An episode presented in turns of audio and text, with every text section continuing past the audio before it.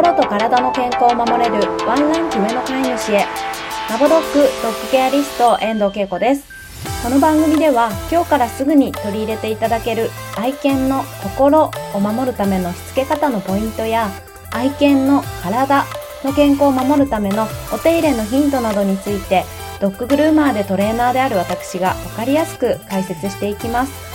ぜひ通勤のお時間やお料理やお洗濯など家事の合間などでお耳だけ貸していただけたら嬉しいです。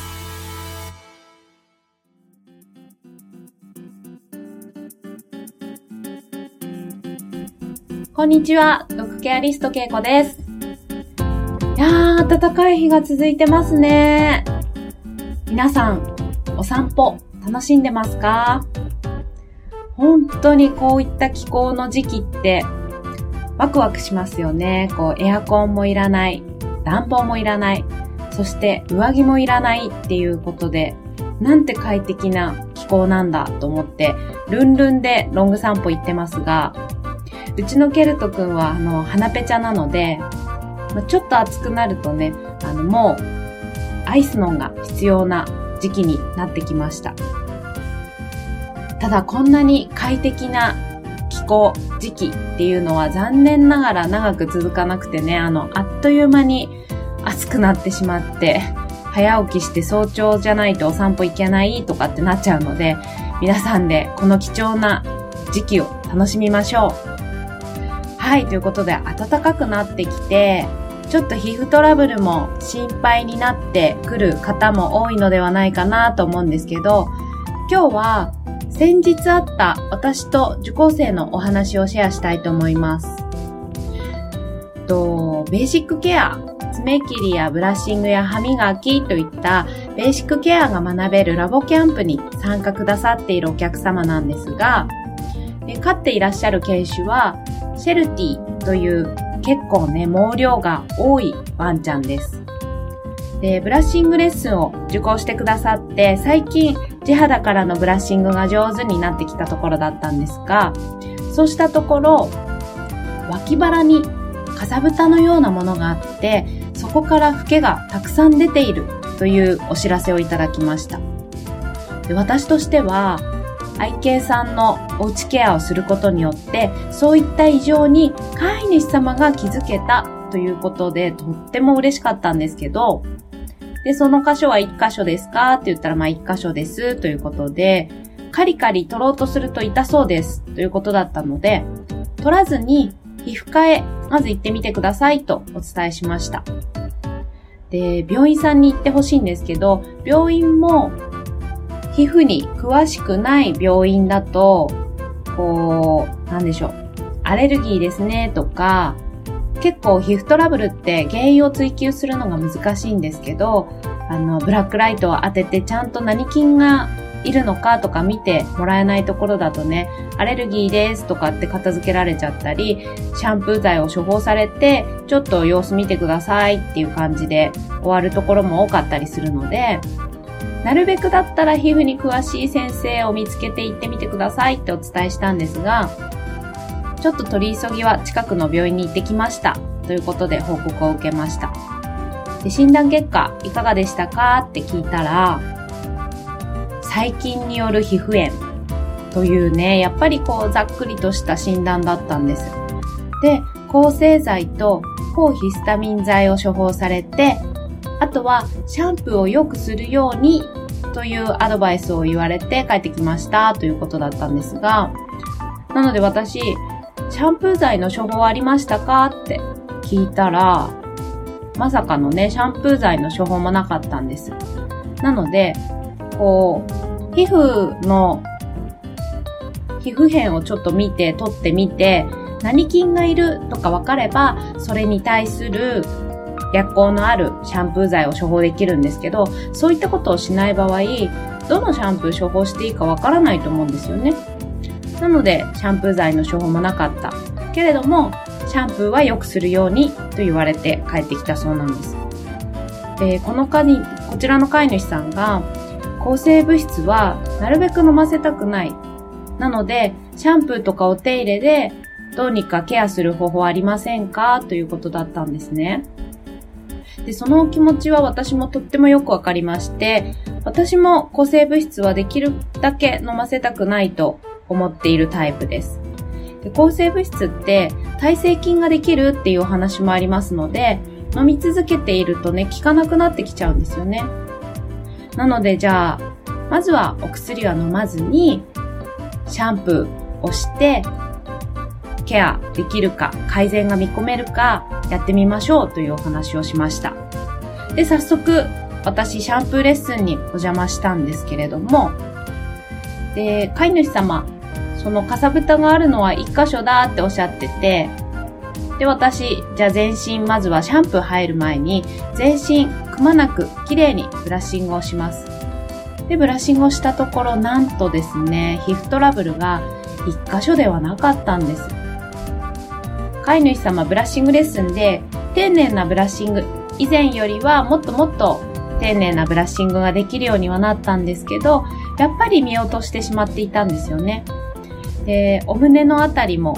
毛量が結構シェルティさんはあるので、そこをかき分けてじっくりと地肌からブラッシングしたところ、あ、ここにもある、あ、ここも真っ赤になってる、あ、ここにもかさぶたがあるっていうことで、脇の下からお胸、あとはお股のところにかけて 7,8 箇所もうトラブルが起きてました。で、じゃあこれは大変だということで、その後の日々のケアがしやすいように、お胸をきれいにバリカンをかけてシャンプーをしました。で、汚れをしっかり落とすシャンプーだったり、いろいろそこはレッスンをして、ドライイングをして、で、その後、5日に1回、4日に1回、なるべくこまめに、最初は大変でしょうがシャンプーしてくださいというお願いをして、あとは日々のお手入れ、方もレッスンして帰ってきました。で、その後もいろいろ様子を伺いながら経過観察をさせていただいて、で、結果的に2週間ぐらいで発疹はきれいになくなりました。で、かゆみももともとなかったのでかいたりもしないで、お薬を飲まずに一応改善ができているんですね。あと問題はこの状態をどう維持するかなんですけれども、やはり何もしなければまた再発してしまう可能性もありますので、きれいに皮膚を維持するお手入れ、日々のケア法というのを一緒に研究してレッスンしているんですけれども、で、今日はここで何を言いたいかと言いますと、これってもしもおうちケアがなかったらどうなっていたのだろうというのを皆さんとちょっと想像してみたいと思います。今回発見のきっかけは、ブラッシングがしっかりできるようになったというのがまず一つありましたよね。なのでもしも表面だけのブラッシングでなんとなくだったら、皮膚トラブルがもっともっとひどくなって、体の方にはかさぶたとかがなかったんですけど、体の方にもかさぶたができたり、フケができたり、真っ赤になって、そこでやっと気づいたという状態だったら、もっともっと、もうそれこそお薬が必要だったかもしれないし、改善まで長い時間を要したかもしれないというのが一つあります。なので、ブラッシングは本当にバカにしないで、たかがブラッシングとは思わずに、行ってほしいなと思います。で、続いてシャンプーなんですが、獣医さんこまめにシャンプーするようにとは言ってますが、やっぱりシャンプーのやり方までは教えてくれないですよね。で、シャンプー剤の処方もなかったということで、